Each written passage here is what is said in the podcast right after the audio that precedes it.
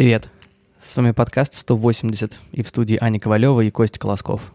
Мы рассказываем истории людей, которые не боятся смело менять свою жизнь. Эти истории вдохновляют нас, и, я надеюсь, будут интересны вам. И так как этот выпуск предновогодний, настало наше время дарить подарки. Мы дарим классные книжки, и а, у нас будет три победителя, а значит три приза. Все условия конкурса а, есть у меня в инстаграме Аня Ковалева, поэтому дерзайте и давайте вдохновляться вместе в новом году.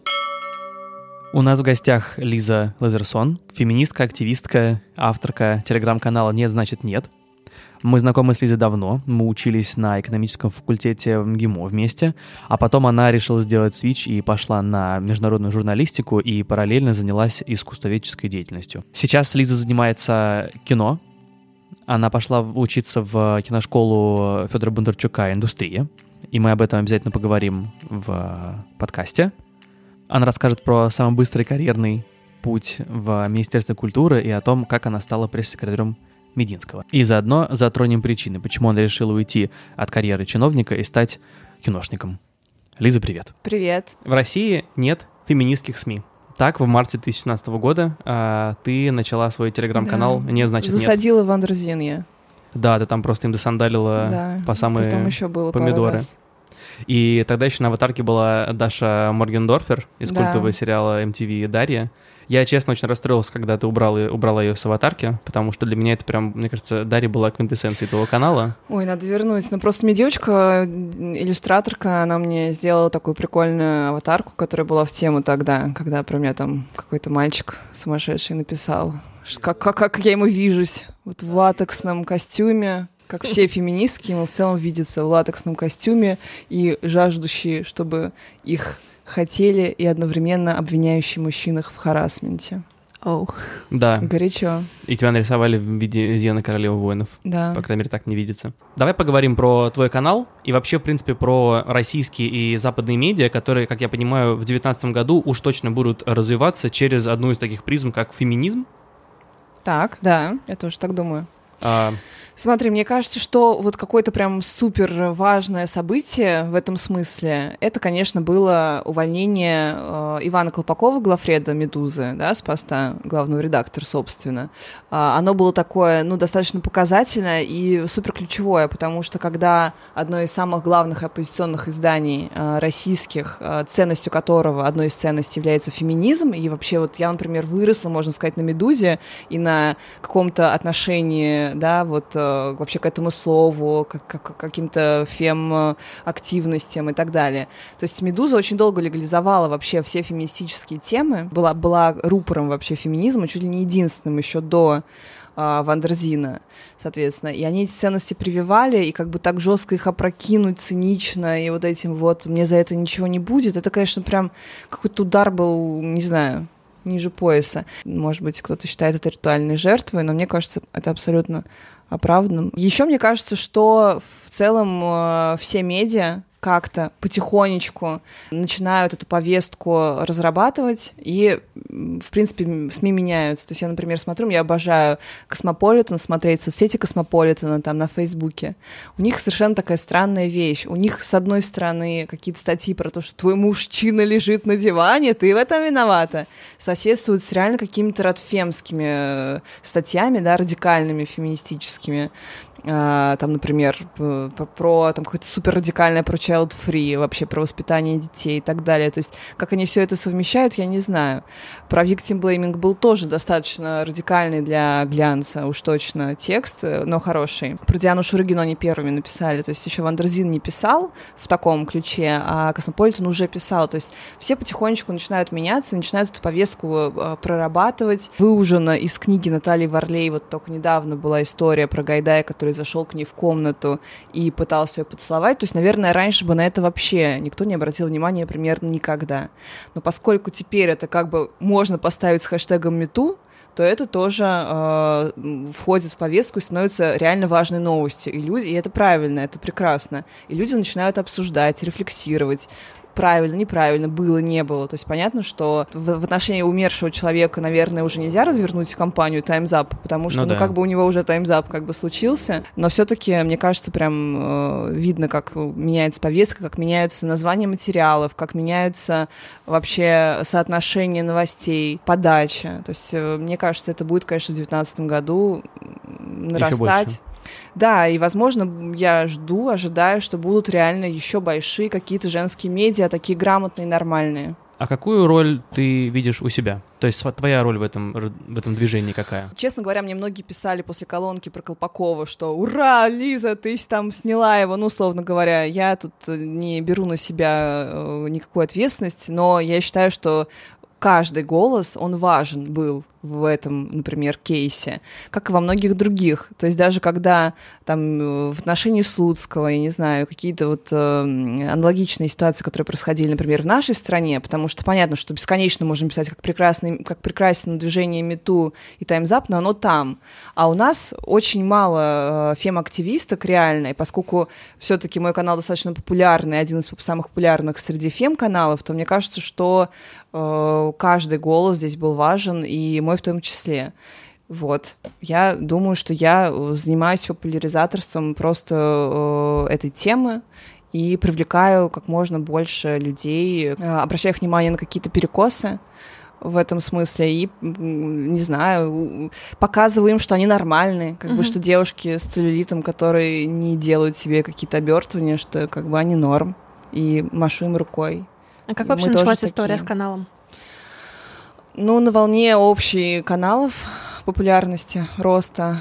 Я просто, мне очень хотелось тоже повести канал. Я даже не знаю, и поскольку меня эта тема очень волновала, сначала меня волновала с точки зрения просто вот как искусствоведа, как человек, который интересуется культурой, мне было интересно а, видеть вот эти ужасные перекосы в о культуре в кино, там, в медиа, потому что это прям, ну, меня всегда очень резало. Я думаю, да что ж такое? То есть никто не обращал внимания на любые какие-то сексистские там панчи. В любой статье, в любом фильме на эти женские персонажи уродливые, которые, знаешь, там орет там, когда нужно срочно ехать, просто топить газ в пол, а она там психует или красит губы, не знаю, в этот момент, потому что увидел себя случайно в зеркало заднего вида, что у нее губы не подкрашены.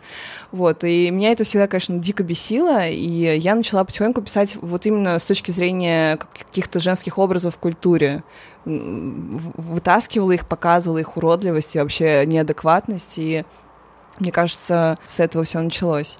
И потом уже сама тема, наверное, стала очень модной. То есть я просто попала как-то в эту тему, потому что это прям было реально какой-то такая синхронизация. То есть запрос был очень большой на такого сорта медиа или хотя бы канал, вот, и я просто удачно попала в эту струю. Угу. А была, может быть, какая-то история, которая тебя, ну, изначально... Да, не было, вообще не было такой истории. То есть меня часто спрашивают, с чего ты поняла? То есть, ну, нет, просто какой-то общий там Общее. контекст, да, какой-то угу. там бэкграунд, потому что, например, ну, ты понимаешь, да, как искусство, вообще в искусствоведении, например, да, позиция женщины, она там уже сто раз осмыслялась, что там нужно раздеться, условно говоря, чтобы попасть в Тейт. Там были такие Gorilla Girls, которые делали э, такой проект. Соответственно, я думаю так, наверное, все-таки, все-таки надо уже ответить на такие вопросы, как почему не было великих художниц. Потому что, когда я учился в магистратуре международной журналистики, у меня был такой профессор Борис, который приехал из очень продвинутого э, USA и говорил примерно так. Девчонки, вы такие красивые в МГИМО. Вы, короче, на каблуках ходите и с укладками, и вот декольте лис у тебя прикольное. А, а там такие уродины, они просто в кроссах и голову не моют, ну, условно. Вот, и потом он, и когда мы начали, мы сначала мы тихонько его стебали, типа, чувак, ты сексист, а потом он говорит, ну, это не я сексист, это жизнь такая. То есть мужчина женщине не равен, мягко говоря. Вот назовите мне 10 э, великих художниц. Ну, назовите, сказал он мне. Ну, я назвала, во-первых, да. потом начала, ну, просто больше для уже одногруппников объяснять, почему так вообще произошло, когда, в какой стране женщины там смогли учиться рисовать. То есть, например, в Германии вообще нельзя было до начала века. Там один Кандинский, который был русским, он преподавал там Uh, да, живопись. И, кстати, схарасил там ученицу свою, но это другая история. Но не без греха. Ну да, ну, ну хотя бы учила, на том спасибо надо сказать. Это для того времени было прям очень продвинуто и клево. Такая риторика была сексистская, но никакой конкретный, в общем, никакое конкретное действие или какой-то случай меня ни к чему не сподвигал. Угу. Это как-то вот плавно было, возможно, какие-то там статьи или даже та же самая «Медуза», там «Wonderzine», какой-то общий контекст мировой, да, и какой-то вот постепенный постепенное выравнивание, что ли, да, в сторону э, женщин, вообще взгляда в сторону женщин, потому что он всегда был все-таки направлен в сторону мужчины, и женщина всегда э, в культуре осмыслялась э, через взгляд мужчины. Это вот male gaze, да, вот он везде был, есть, э, и там в глянце, в рекламе, в подаче, в э, образах, которые должны там транслироваться, да, это было, ну, принципе, всегда. И у меня очень пессимистичные, кстати, в этом отношении вообще воззрение. Вот я, например, ну, я реально не знаю, возможно ли осмысление чего-то женского и какое-то создание женского образа аутентичного без вот этого male gaze, потому что все-таки культура, она у нас мужская исключительно, и другой нет. Поэтому пытаться выстраивать ее с нуля, ну, это странно. То есть нужно как бы иметь какие-то плечи, на которые ты карабкаешься, да, и э, опираешься, да, чтобы встраивать эту новую культуру. Мы можем опираться только только на плечи предыдущей вот супер сексистской и, конечно, ориентированной на мужчин культуру. Сейчас попытки делаются. А как э, канал со временем изменился и как он изменил тебя? То есть ты же, ну, ты начинала, да. по сути, просто хотелось чем-то поделиться, да. а за год так Как бы... он поменял меня, эм, не знаю, наверное, я более серьезно к этому начала относиться. То есть я писала, реально описывала какие-то реальные случаи, кейсы, стебные какие-то вещи. То есть я больше он был больше про поржать. Типа, девчонки, смотрите, эти мужики, блин, они, они странные, реально. А потом он нарастал какой-то градус э, возмущения, и это совпало с каким-то общим общественным возмущением, еще наложилось на какие-то реально ужасные, уродливые случаи.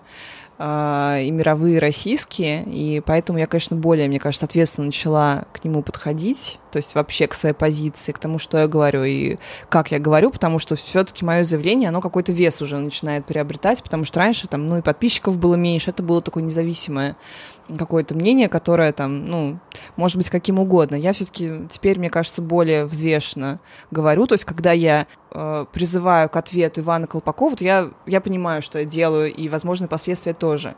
Когда я увидела в этот же день у Галины Тимченко пост, что будет, пост-анонс, что будет, значит, сделано еще заявление, я уже поняла, какое это будет заявление, и, в принципе, подумала, Правильно. Я предлагаю остановить цепь событий, потому что ты уже да. называла себя искусствоведом. Мы уже услышали, что ты училась на международной журналистике. Расскажи нам.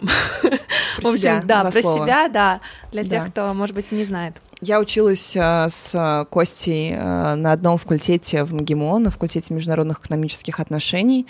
Потом я пошла на второе высшее на искусствоведение и параллельно поступила в магистратуру просто потому, что моя мама очень хотела, чтобы у меня было высшее образование. А бакалавриат — это же не высшее образование, это же какой-то колледж, вот моя мама так говорила. И потом закончила магистратуру и сразу поступила в аспирантуру РГГУ на искусствоведение. Господи, зачем были все эти движения лишние? Вот реально. Смотри, а, да. стоп, стоп, стоп. Ты закончила экономический факультет. Так. Ты понимала всегда, что это не твое, и пошла дальше искать себя, или что-то произошло в процессе? Аня, ты знаешь, вот я, в принципе, такой человек, я от всего кайфую. Я вот по-честному, я обожала Мэл, я, мне очень нравился, у меня было отделение IT, то есть типа информационные технологии в международном бизнесе, которое, по сути, было методами в экономике. Когда мы дошли до, то есть когда я начала уже более подробно изучать макру, макроэкономику, мне еще очень интересны были фракталы. Вот, кстати, вот моя тема э, фракталы, э, мое занятие, увлечение ими, оно перешло потом в искусствоведение, потому что там я защищала, писала работу тоже по фракталам в искусстве, в авангарде. Угу. А что такое фракталы для тех да. не очень, как да. кто, как я не знаю? Да, фракта фракталы, фракталы — это самоподобные структуры любые, угу. у которых э, часть которых подобна целому. В общем, когда я начала уже макрой заниматься, то есть уже на каких-то там последних курсах, когда уже была специализация, я почему-то как-то мне такое было легкое разочарование, мне казалось, что экономика, она не работает. А журналистика как появилась? Почему? Почему а, именно эта магистратура для мамы? Да, это было просто, думаю, так, что у нас самое лайтовое в МГИМО? Так, ну, в общем, да. И поскольку все-таки это было самое, что гуманитарное, близкое к искусствоведению, то мне, э, ну вот, это был мой выбор такой компромиссный угу. с мамой. Но а... душа просила искусства с детства просто. Я очень хотела поступать, но мама убедила, что ты не поступишь туда никогда. Ну, а ГИМО, понятно, куда? все. В, в МГУ я хотела на искусствоведение. Ага. Вот. Я просто поступала туда, потом на вторую вышку, у них только дневная, у них не было вечерней, поэтому не пошла, не смогла совмещать с магистратурой. И у них все время было, висела вывеска, что у них будет набор в магистратуру, и я мечтала туда попасть после бакалавриата, но его не было, то есть там тоже какое-то все было такое разобранное и какое-то необязательное в МГУ когда я пришла туда и все начала выяснять. В общем, не было там никакой магистратуры. И да, это было разочарование, конечно, и грусть. А когда ты оказалась на искусствоведении в РГГУ, как были ощущения? Очень все нравилось мне в искусствоведении вообще, конечно. Это был другой мир, это было что-то, что я всегда хотела. Вот. Но там нужно было очень много отдавать этому времени, и, э, конечно, разный подход был у преподавателей. Все это тоже немножко как-то дезориентировало потому что в искусствоведении там тоже там нету какой-то единой системы даже в рамках одного вуза, одной кафедры.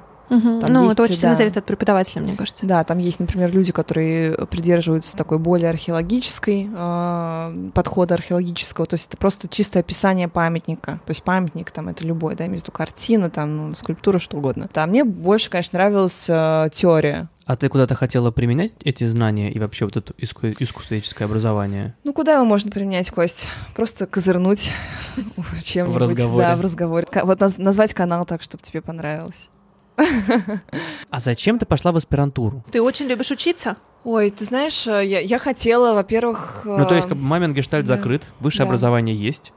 Да. И ну, это тоже мне казалось, что это какое-то важное достижение, какой-то важный маркер того, что ты, например, знаешь искусствоведение. Какой-то типа чек, галочку. И вот ты в аспирантуре, понимаешь, ты в аспирантуре начала понимать, что что-то здесь уже идет не туда? А, в аспирантуре, поскольку я параллельно работала в Министерстве культуры, то я очень мало там реально находилась. Но когда я училась, был последний год, когда можно было еще мало находиться в аспирантуре, потому что потом ее сделали уровнем образования официальным. Угу. Это было научным. Уже... А, да, да, да. Я была еще научным, то есть когда подтверждение твоих, твоей работы в аспирантуре, это какие-то там научные труды, там что-то ты написал, какой-то процент работы сделала. Вот, а сейчас там всякие экзамены, зачеты нет. Э, я это еще не проходила. Последний год была такой лайтовый. Вот, нет, я ничего не, не, не понимала, но просто писать диссер реально очень сложно. Это вообще отдельное какое-то дело и нужно очень, очень быть замотивированным, то есть даже не то, чтобы понимать, зачем тебе это нужно, а просто быть пипец замотивированным, то есть, может быть, это тебе не нужно, а нужно твоей маме, но ты так боишься ее... Что это будет твоя да, мотивация? Да, боишься Это вообще сложный её... период жизни, мне кажется, вот эта вот а, диссертация, ты столько вопросов себе задаешь, а зачем? Ну, это очень да. сложно. Это сложно с точки зрения самоорганизации. Ань, я так прокрастинировала, когда писала диссер, я зашла на какой-то форум, несчастных диссертанток, которые, которые не могут написать. И одна вещь меня поразила. Там была девушка, которая говорила, писала вернее, что она не может написать диссер там несколько лет, и каждый день перед тем, как якобы начать писать, она садится и смотрит один и тот же советский фильм. Каждый день, в течение нескольких лет. Но это немножко, блин, не смешно на самом деле. Это грустная вот, история. Да, и она просила поддержки. Как оказалось вообще в твоей биографии Министерство культуры? Ну, Министерство есть... культуры это было тоже каким-то, знаешь, э, подтверждением какой-то нормальной, одобряемой карьеры со стороны родителей, там каких-то преподов МГИМОшных, каких-то там, ну, типа сестры, потому что она училась в МГИМО и работает в МИДе, работала каким-то таким пошла классическим карьерным угу. ступеням. ну, то есть все правильно, да. образование пригодилось. Да. И то ты есть, не типа... хотела быть белой вороной. Я хотела просто, да, как-то я думала, что амбиция должна реализовываться так. Вот, а Но ты не очень похожа на человека, который а, следует каким-то стереотипам в целом. Я, мне кажется, я стала только в последнее время как-то освобождаться. Я, нет, в МГИМО я очень следовала, мне кажется. Я там как-то одевалась, как было принято. То есть я очень Каблуки была и локоны? Каблуки и локоны, да. Ух. Слава богу, у меня нет этих фоток. Вот, какие-то, типа, да, реально, каблуки, локоны, какие-то сумки, там, ну, вот эта вся история. Вот, но я просто поняла, что мои амбиции, они вообще э, лежат не в плоскости какой-то вот классической карьеры. То есть, с одной стороны, я, поскольку уже говорила, что я от всего реально кайфую, я реально кайфовала от э, какого-то цветнота, от того, что у тебя там кто-то, какие-то срочные задания, какие-то нервики постоянно. Мне это нравилось, mm-hmm. работать в стрессе. Я какой-то свой драйв в этом находила. Но ты же очень быстро стала пресс-секретарем, правильно? Да министра культуры, скажи. Самая стремительная да? просто карьерная лестница, наверное, в министерстве была. Да, ну, очень быстро. Расскажи, как, как сделать так, чтобы тебя заметили в этом зловещем министерстве? Ну, я работала спичрайтером министра, то есть, в принципе, уже близко с ним, да. и моя деятельность, я была просто рядовым сотрудником пресс-службы, но моя деятельность э, пересекалась с какими-то другими э, сторонами пресс-службинскими, и я начала что-то чуть как бы расширять, то есть писала тезисы с какими-то предложениями каких-то реальных там Э, пиар-активности, и постепенно министр просто, он очень рисковый, вот если честно, он меняет довольно часто пресс-секретарей, потому что он очень требовательный к именно этой стороне э, деятельности своей, потому что он сам бывший там джарщик, пиарщик, то есть он очень критически это все оценивает, и спрос очень высокий. То есть для меня это, конечно, школа пиара, она прям максимальная какая-то. Uh-huh. Вот, хотя, казалось бы, наверное, будут думать, что не так все там обстоит, что там какие-то дежурные, знаешь, тезисы. Нет, на самом деле там это самая, мне кажется, творческая сторона, которая есть в Минкульте. Потому что министр сам все, знаешь, читает, правит, сам все пишет, сам дает все интервью. То есть у нас э, какой-то такой дежурности там вообще не было. Никаких «заверьте моего зама». Ну, конечно, нет. Вот, и поэтому э, это было очень драйвово.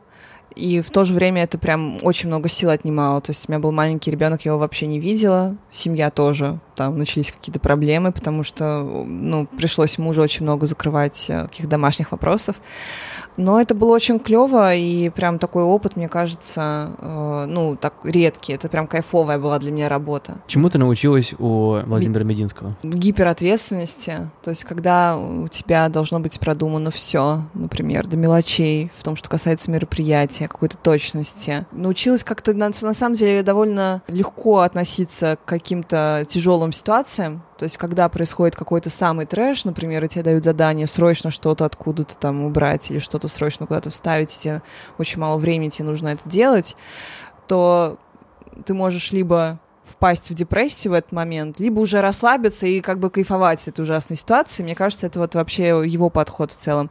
И, конечно, какому-то трудоголизму, потому что он фанатично работает. Фанатично, на износ и просто а, тоже обожает работу свою и прям старается, как может. Да, Владимир ну, Славович, сейчас и слушайте. Кто-то вам переслал из добрых людей, конечно, этот подкаст, я надеюсь. Но Нет, ну вот, да, да, сколько ты проработала? Сколько ты проработала пресс-секретарем? Ну, официально, наверное, с марта, ну, там меньше двух лет. Официально год и девять, наверное, месяцев с марта. Что было самое сложное в этом? А, самое сложное а, — уровень ответственности. То есть, когда ты, ну, на тебя там возлагается какая-то задача, или наоборот не возлагается, а ты просто эту ответственность берешь. Там, например, uh-huh. какие-то бывают случаи, когда там выходной день или министр вне доступа, и ты должен сам от себя сделать заявление. Это очень рисково, ты там шаг влево, шаг вправо, ты уже что-то ушел не туда. А, а твоя поскольку... собственная позиция часто совпадала с мнением министерства? Или был вот какой-то а, такой... Ты понимаешь, вот э, изначально, то есть у нас такого не было, что я Маша Захарова, которая может от себя говорить что угодно, и мне за это ничего не будет.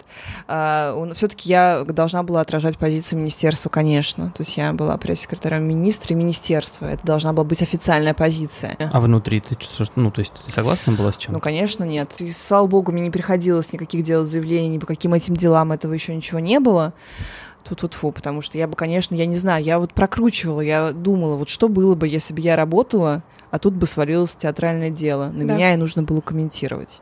Я думаю, я бы не стала, но я надеюсь на это реально, что я бы не стала, и я бы просто положила заявление, и по-честному бы не смогла это сделать. А тебе вообще нравится провоцировать? А, ну, я этому тоже научилась у Владимира Ростиславовича, мне кажется. Ну, ну, ну, ну, в определенной степени да, я думаю, да. Более того, я такое сделала, какую-то рисковую тоже вещь. Я завела Инстаграм министерству, и он был настолько прикольный и радикальный, но мы просто старались его пиарить по максимуму, и там я какие-то там картины синих носов вставляла, и сорвала там какие-то даже э, эфиры на дожде, то есть получила какой-то бесплатный пиар, потому что они начали делать эм, новости про то, что Минкульт сошел с ума. А почему ты решила уйти из министерства? Мне кажется, так, ну, тебе нравился этот драйв, то есть как бы... Куча была обстоятельств там личных, потому что как раз я тогда, у меня был развод, и ребенок пошел в детский садик, и ушла няня. Я просто реально не могла вообще столько времени посвящать, и как раз вернулась из декрета моя предшественница, и мы... Все совпало. Да, все совпало, и то есть можно было спокойно уходить. А не жалко было свою министерскую карьеру, одобряемую всеми? Первый месяц я просто пребывала в какой-то эйфории, что люди живые, они ходят, господи, сходить в кино. То есть не просто стоять там перед премьерой, знаешь, все красивые на каблуках, а ты в этом костюме и мужских ботинках, такая замотанная, уставшая и что-то нужно аж делать подход 150 -й.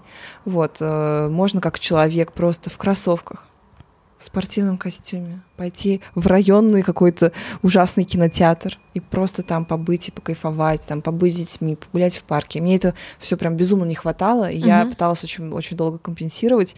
И потом, но ну, это была такая работа на износ, я поняла, что, в принципе, она, наверное, мне подходила э, очень сильно, но больше я бы так не хотела в таком режиме и в таком э, нервике работать.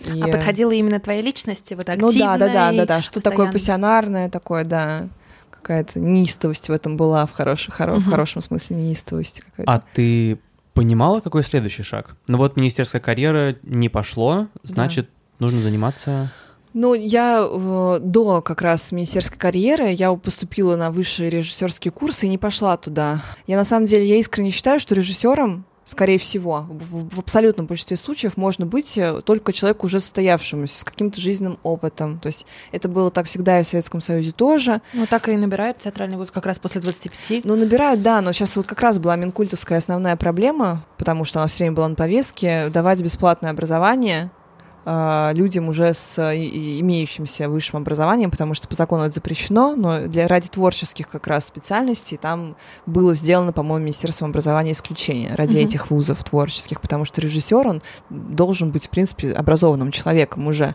Это не может быть первым образованием. Да. А расскажи подробнее о курсах. Ты говоришь, ты поступила на высшие режиссерские курсы и не пошла на них? Да, не пошла, потому что как раз я вышла на работу в Минкульт, и mm-hmm. потом у меня был момент, что я смогла выдохнуть. Это совпало как раз с тем, что я была беременна. Вот. И у меня был такой как бы gap year. Я себя взяла просто легализованный, чтобы не волноваться, просто быть на расслабоне. Как раз я что-то, ну, вела канал там как-то что-то ела, что-то пила вкусное. Вот. И в итоге я поняла, что надо ну, попробовать делать то, что тебе хочется, наверное. Ты хочешь быть режиссером? Да. И ты после вот этого gap year как раз uh, сделала второй заход на режиссуру. Да, да. И именно. что это за история сейчас? А, это моя любимая киношкола, индустрия. Я долго думала и выбирала. И э, я думаю, что это, это одна из самых сильных киношкол сейчас. Ну, это вообще, в принципе, одна из киношкол сейчас, потому что у нас очень мало, на самом деле, киношкол в России, прям катастрофически. Для э, индустрии реально очень маленькая какая-то, ну, то есть мало человек, все друг друга знают, кадров катастрофически не хватает. Простят меня все артхаусные режиссеры, я их истово люблю, просто обожаю, и это мое, конечно, любимое российское кино, это там Наталья Мещанинова, «Сердце мира» и Борис Хлебников. Мне кажется, что э, профессия все-таки, профессия, которую ты именно, которую ты можешь овладеть, это все-таки жанровое кино и какое-то массовое. Потому что тут ты понимаешь какие-то механизмы, реальные законы. А расскажи, кто с тобой учится? Что это за люди? Сколько им лет? Очень разные учатся студенты. На режиссерском отделении достаточно много девочек, что меня очень порадовало. Мне кажется, даже больше девочек, чем мальчиков. Вот. На сценарном больше девочек, чем мальчиков. Есть 30-летние, там 29-летние, 27-летние, 25, 23. И есть одна девочка, моя любимая, которая 18 лет. Ого. Привет, Инга. А как она оказалась на режиссуре в 18 лет-то? Это вот, понимаешь, мы обсуждали, что мы такие все миллениалы, которые ищут себя и разворачиваются вообще в любую неожиданную сторону для родителей, семей и так далее. Но вот она поколение Z, и ей просто посрать на, например, высшее образование. Она говорит, зачем мне высшее образование в России? Зачем? Оно не, не качественное, не хорошее. Я вот возьму сейчас здесь все, что мне нужно, и буду уже работать тем, кем я хочу. А ты это поддерживаешь? Это классно, такая уверенность в себе. Вот у меня такого не было 18 лет. Мне кажется, у нас никого такого не было. Да ни у кого не было, конечно. Да. Это зеды. Они просто кладут на всех, на все. Как ты к этому относишься? Да, да как вот ты к этому интересно. относишься. Потому что ты нам рассказывала, что наоборот, не, не надо становиться режиссером рано. Да, да, но я говорю, есть исключения, когда человек очень начитанный или очень образованный, или какая-то у него животное, какая-то талант какой-то прям невероятный, какой-то звериный, то есть как было, например, с э, Валерией Гай Германикой, которую я прям безумно люблю и респектую. Она же очень юной пошла вообще в режиссуру, также не получила фактически высшего образования, пошла в школу Марины Разбежкиной, которая тоже моя любимая киношкола, угу. но такая Это достаточно вот Разбежкина и Угарова, да? Да-да-да, Михаил угу. Угарова. Вот, и она, э, будучи совсем юной, снимала что-то безумно талантливое, и мне кажется, такое кино, которое, в принципе, взрослый человек вряд ли бы смог снять, потому что как раз этого опыта у него и нет. Он уже ушел в какую-то подкорку и забылся, а она самая какое-то острая, болезненная и на самом деле mm-hmm. родное и близкое, она все это вытащила, потому что ей это было видно. И вот девочка, которая 18 лет, со мной учится Инга, понимаешь, вот у нее какая-то есть уверенность, и она ей заряжает всех. То есть сначала ей говорили, так нельзя, так нельзя, это слишком артхаусно, у нас жанровое кино, нужно делать э, трехактную структуру истории. Вот, она как бы плюет и делает э, в своем стиле, в своем духе, главное, она это видит, и она режиссер, и у всех сразу уверенность. Ну, она знает, как это снять, значит, ну окей, снимайте это. Ты говорила про то, что мы немного потерянное поколение. Да. Почему? Например, потому что мы очень долго ищем себя. То есть мы 10 лет Например, вот Инге 18, моей одногруппницы, там мне 29, и мы с ней примерно сейчас в одной точке. Но тебе условно сейчас страшно за будущее? Ну, доста- да, да, да, есть, страх есть, конечно. Страх есть, но основной принцип драматургии — это надежда против страха. То есть я боюсь, но надеюсь, что у меня все получится. Я читала интервью Саши Горчилина, который снял «Кислоту», и он очень прикольно рассказывает, что режиссер — это тот человек, который нифига не знает, но должен делать вид, что он все знает. Ну, это видно по фильму Саши Горчилина. Ну, у тебя вот э, режиссер, что, кто это, что он должен делать? А, режиссер должен видеть в целом, как должно выглядеть, как должен выглядеть фильм. У тебя есть э, вот role model? Да. Кто для тебя? Федор Сергеевич Бондарчук. Правильный ответ. Воу, расскажи об этом Почему? подробнее. Ну, не знаю, это какой-то максимально для меня прекрасный человек, успешный, умный и который еще очень много отдает и делится. У нас, э, когда мы распределялись по группам, мы потом представляли свои проекты на защиту, нас выбирали кураторы. И меня выбрал Федор Сергеевич, консультирует, рекомендует, какие-то фишечки подсказывает, всегда на связи в группу, смешные стикеры шлет. То есть он, он прям. То есть ну, он очень вовлечен очень вовлечен, заинтересованный, то есть для человека, в принципе, какого-то уже там так, такого какого-то масштаба, да, то есть для режиссера, для, ему это, в принципе, было не нужно. То есть это какой-то экстрас, который говорит о его какой-то внутренней потребности отдавать. Mm-hmm. Это прям, это прям вот э, достойно уважения. Мне ну, кажется, это... я, я бы хотела, что если я буду когда-нибудь, во-первых, успешной, Э, в чем тоже Федор Сергеевич, конечно, может быть образцом как режиссер. А, я бы хотела тоже не потерять какое-то такое э, классное отношение к людям, к молодым людям, потому что Федор Сергеевич у него в чем особенность? Вот он сделал притяжение, оно было крутое, типа оно взорвало вообще эфиры. И э, это произошло потому, что он поверил двум молодым достаточно продюсерам, ребятам, которые просто пришли к нему с проектом. Он поверил в эту вселенную, дал им шанс, и проект запустился. Uh-huh. Понятно, что это были Врубель и Андрющенко, которые тоже являются организаторами киношколы «Индустрия». И, э, в принципе, понятно, что они бы сами без него, без э, каких-то мощностей более серьезных, они бы маленькой своей продюсерской группы «Водород», они бы не запустили такого масштаба проект. Поэтому это очень круто, что он просто сразу вписался и вообще А для него это, это новая кровь, новые идеи, и это вот желание Я... быть на волне, что это? Ну, мне кажется, это еще какая-то ответственность вообще перед индустрией российской, как uh-huh. бы это пафосно не звучало, потому что там конкретно э, это задача киношколы, что они растят кадры в индустрию, и они и есть индустрия. То есть они и нанимают потом этих же выпускников, и работают с ними, и так прокачивают их, что они потом могут и сами выйти в эту среду. Вот, мне кажется, это круто. Мне а кажется, ты хочешь в кино развиваться или для театра тоже что-то ставить? Для театра сложнее. Я реально очень плохо знаю драматургию э, мировую, то есть я вообще не, не начитанный в этом смысле, к сожалению, человек, хотя вот нас сейчас как раз э, заставляет этим заниматься, это очень правильно, потому что все сюжеты и все драматургические какие-то структуры, они уже где-то были когда-то кем-то придуманы, и в, разном, в разных вариациях они потом всплывают угу. вот, в литературе и в кино. А, в театре просто не знаю, мне кажется, театр, он, к сожалению, там все достаточно печально, потому что молодых режиссеров все меньше. То есть у нас до сих пор молодыми считаются там Диденко и кто там еще считается, Саша Молочников, да? А ему ну, уже 26 лет. Молодой, да. Нет, ну я имею в виду, что у нас э, э, какие-то одни и те же лица, и прям совсем новых людей нету. Очень тяжело войти да, э, в какую-то в театральную среду, потому что там уже становится реально опасным что-то делать. Не то, что опасным, просто ну, театр не примут какие-то э, супер радикальные вещи, которые в нулевые были так модны там, в 2008 году. А в кино можно? Ну, в кино только матом нельзя ругаться. Кино, понимаешь, у него вообще другие законы. Мне кажется, театр — это какая-то площадка эксперимента. А кино, оно зрительское, оно ком- это коммерческое искусство. Театры у нас, опять же, вернемся к теме Минкульта, театры у нас государственные. Абсолютно все, про которые мы знаем. Они государственные, либо московские, либо федеральные. А кино, это, э, оно, конечно, финансируется государством, но оно должно быть окупаемо. Если кино не окупаемо, оно не существует. Такого условия для театров нет. Если спектакль не собирает, мы его снимем. Нет, такого условия нет. Спектакль может быть сделан для золотой маски, условно говоря, там, да, потому что должна быть премьера в театре в этом сезоне, да, он может ничего не собирать.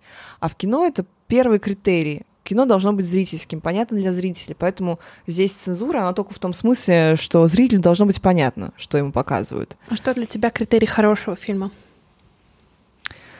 Лично для тебя? Да, лично для меня, ну, чтобы меня не отпускало от начала до конца, чтобы я вот так вот сидела, и не могла даже колу попить. Вот такое я люблю кино. Что, ты недавно смотрела такое? И из документального кино мой любимый фильм 2017 года, вообще из документального, из игрового, это «Хей, hey, бро» Александра Илькана. Это чувак из... Чувак. Чувак, извини, что я тебя зову чуваком, а я тебя даже не знаю. Но это супер классный режиссер, который, по-моему, был коммерческим оператором, и он просто нереально снял историю про двух молодых рэперов, которые гуляют по Москве э, и потом едут в Крым. Лиз, да. скажи нашим слушателям. Да. Что делать? Что делать, да? Как не бояться менять? Просто пробовать. Ну, правда. А вот смотри, у тебя столько перемен было в жизни. Для тебя все это линейные вещи или это... Ты хочешь фракталы, мою теорию фракталов да, подвести Да, сюда? хочу подвести, Насколько да. абсолютно твоя жизнь? Да, абсолютно фрактально. Вот какие-то праздношатания, они тебя выведут, и какой-то хаос он выведет А тебе, кстати, помогало, тоже. вот когда ты взяла гапье, когда у тебя были вот эти моменты такого обнуления, в принципе. Да. Тебе помогало это? Мне, конечно, просто устаканивало полностью. А ты сейчас себя определяешь как? Режиссер? А, ну, режиссерка. Режиссерка. Да. Кость, классно. Да, Костя твой любимчик, да, да, да. Режиссерка? Да, да, да. да. Авторка телеграм-канала тоже может. Но я, понимаешь, я, я не понимаю, почему нужно себя ограничивать до какого-то одного определения. Это вот, это вот точно не то, что сейчас нужно делать. У нас настолько раздробленный вообще мир сейчас, что в какую-то одну э, себя категорию стискивать, это вообще какой-то бред. Чем ты гордишься? Ну, детьми, конечно, просто это топчик. Расскажи про детей, кстати, у тебя же двое. Ой, ну это неинтересная тема, мне кажется. Будет Нет, она интересная с точки зрения перемен. Как Ой. тебя изменило твое материнство? Слушай, ну вот, например, очень мало времени. Например, я хочу заниматься боксом уже год, и просто не могу реально выкроить вот там полтора часа, там два часа, если с переездами в день на тренировку. Тем более там старший мой сын, ему пять с половиной лет, я его готовлю в следующем году шести с половиной в школу отправить. Я его вожу по подготовительным этим еще классам два раза в неделю, потом на теннис три раза в неделю, в бассейн один раз в неделю. Ну, Елисею важнее теннис, чем мне бокс, понимаешь? Вот приоритеты. Ну, понимаешь, я страдаю, когда я не принадлежу себе, и может быть, это покажется ужасным и будет со стороны смотреться, как будто я безответственная мать и думаю только о своих каких-то ништяках. Я, я реально, я начинаю страдать. Мне кажется, мужчина бы тоже, вот если мужчину Господи, сейчас сексизм будет. Но, в общем, то есть я имею в виду, что для мужчины почему-то считается нормальным работать, и когда он не работает, он страдает. А когда женщина в такой ситуации оказывается, то это считается, что там она плохая мать, не уделяет внимания ребенку. Да? А они уже, кстати, думают, кем они хотят. Ну, вряд ли Конечно. первый, но... Не, ну Вася думает, она говорит, я хочу. Полтора года просто она выбирает сейчас. А старший? А, старший реально очень хочет быть физиком, у него культ физиков, потому что у меня лет? да, он он, он задает какие-то вопросы, реально он очень интересуется, и поскольку у меня все бабушки и дедушки и по Никитиной, по, по линии мужа, и по моей, это все физики, такие вот с фундаментальным физическим образованием еще, он мне вообще никогда не доверяет, и когда спрашивают меня что угодно, почему ночь наступает, он не доверяет мне и говорит, ну ладно, окей, я спрошу у физиков, потом угу. проверю тебя. А за что тебе стыдно? Ну, вот я очень-очень такая злобная и гневливая. Мне бывает стыдно, я могу просто, ну, говорить гадости или наехать. А обижаются люди на это? Обижаются, обижаются. А ты извиняешься? людей. Тоже стыдно, но не, не очень умею. Ну, ну, ну правда. Угу. Вот. А от чего это идет? Это может быть какое-то такое, ну, ты анализировала себя, прислушалась, почему тебе этого хочется? Обижать? Не, оби- не... обижать, но, может быть, э, чуть-чуть резко сказать. Ну, да, вот, ну, или мы говорили про провокацию. Почему? Не знаю, не знаю. Может, это защита М- какая-то может такая? Быть, может быть, из-за защиты, я не знаю. Правда. Голос-то изменился. Отпустим Ой. тебя, Лиза. Спасибо тебе огромное. Спасибо, ребят, большое. Очень интересно. Да, да, было я... клево с тобой поболтать. Спасибо. Еще потусить надо, Ань, сходить. Договорились. Всем пока. Спасибо. Всем пока, да. Спасибо, что были с нами. И я напомню, что с вами были Аня и Костя и подкаст «180 градусов» с рассказами о тех, кто смел менять свою жизнь. Производство Brainstorm FM.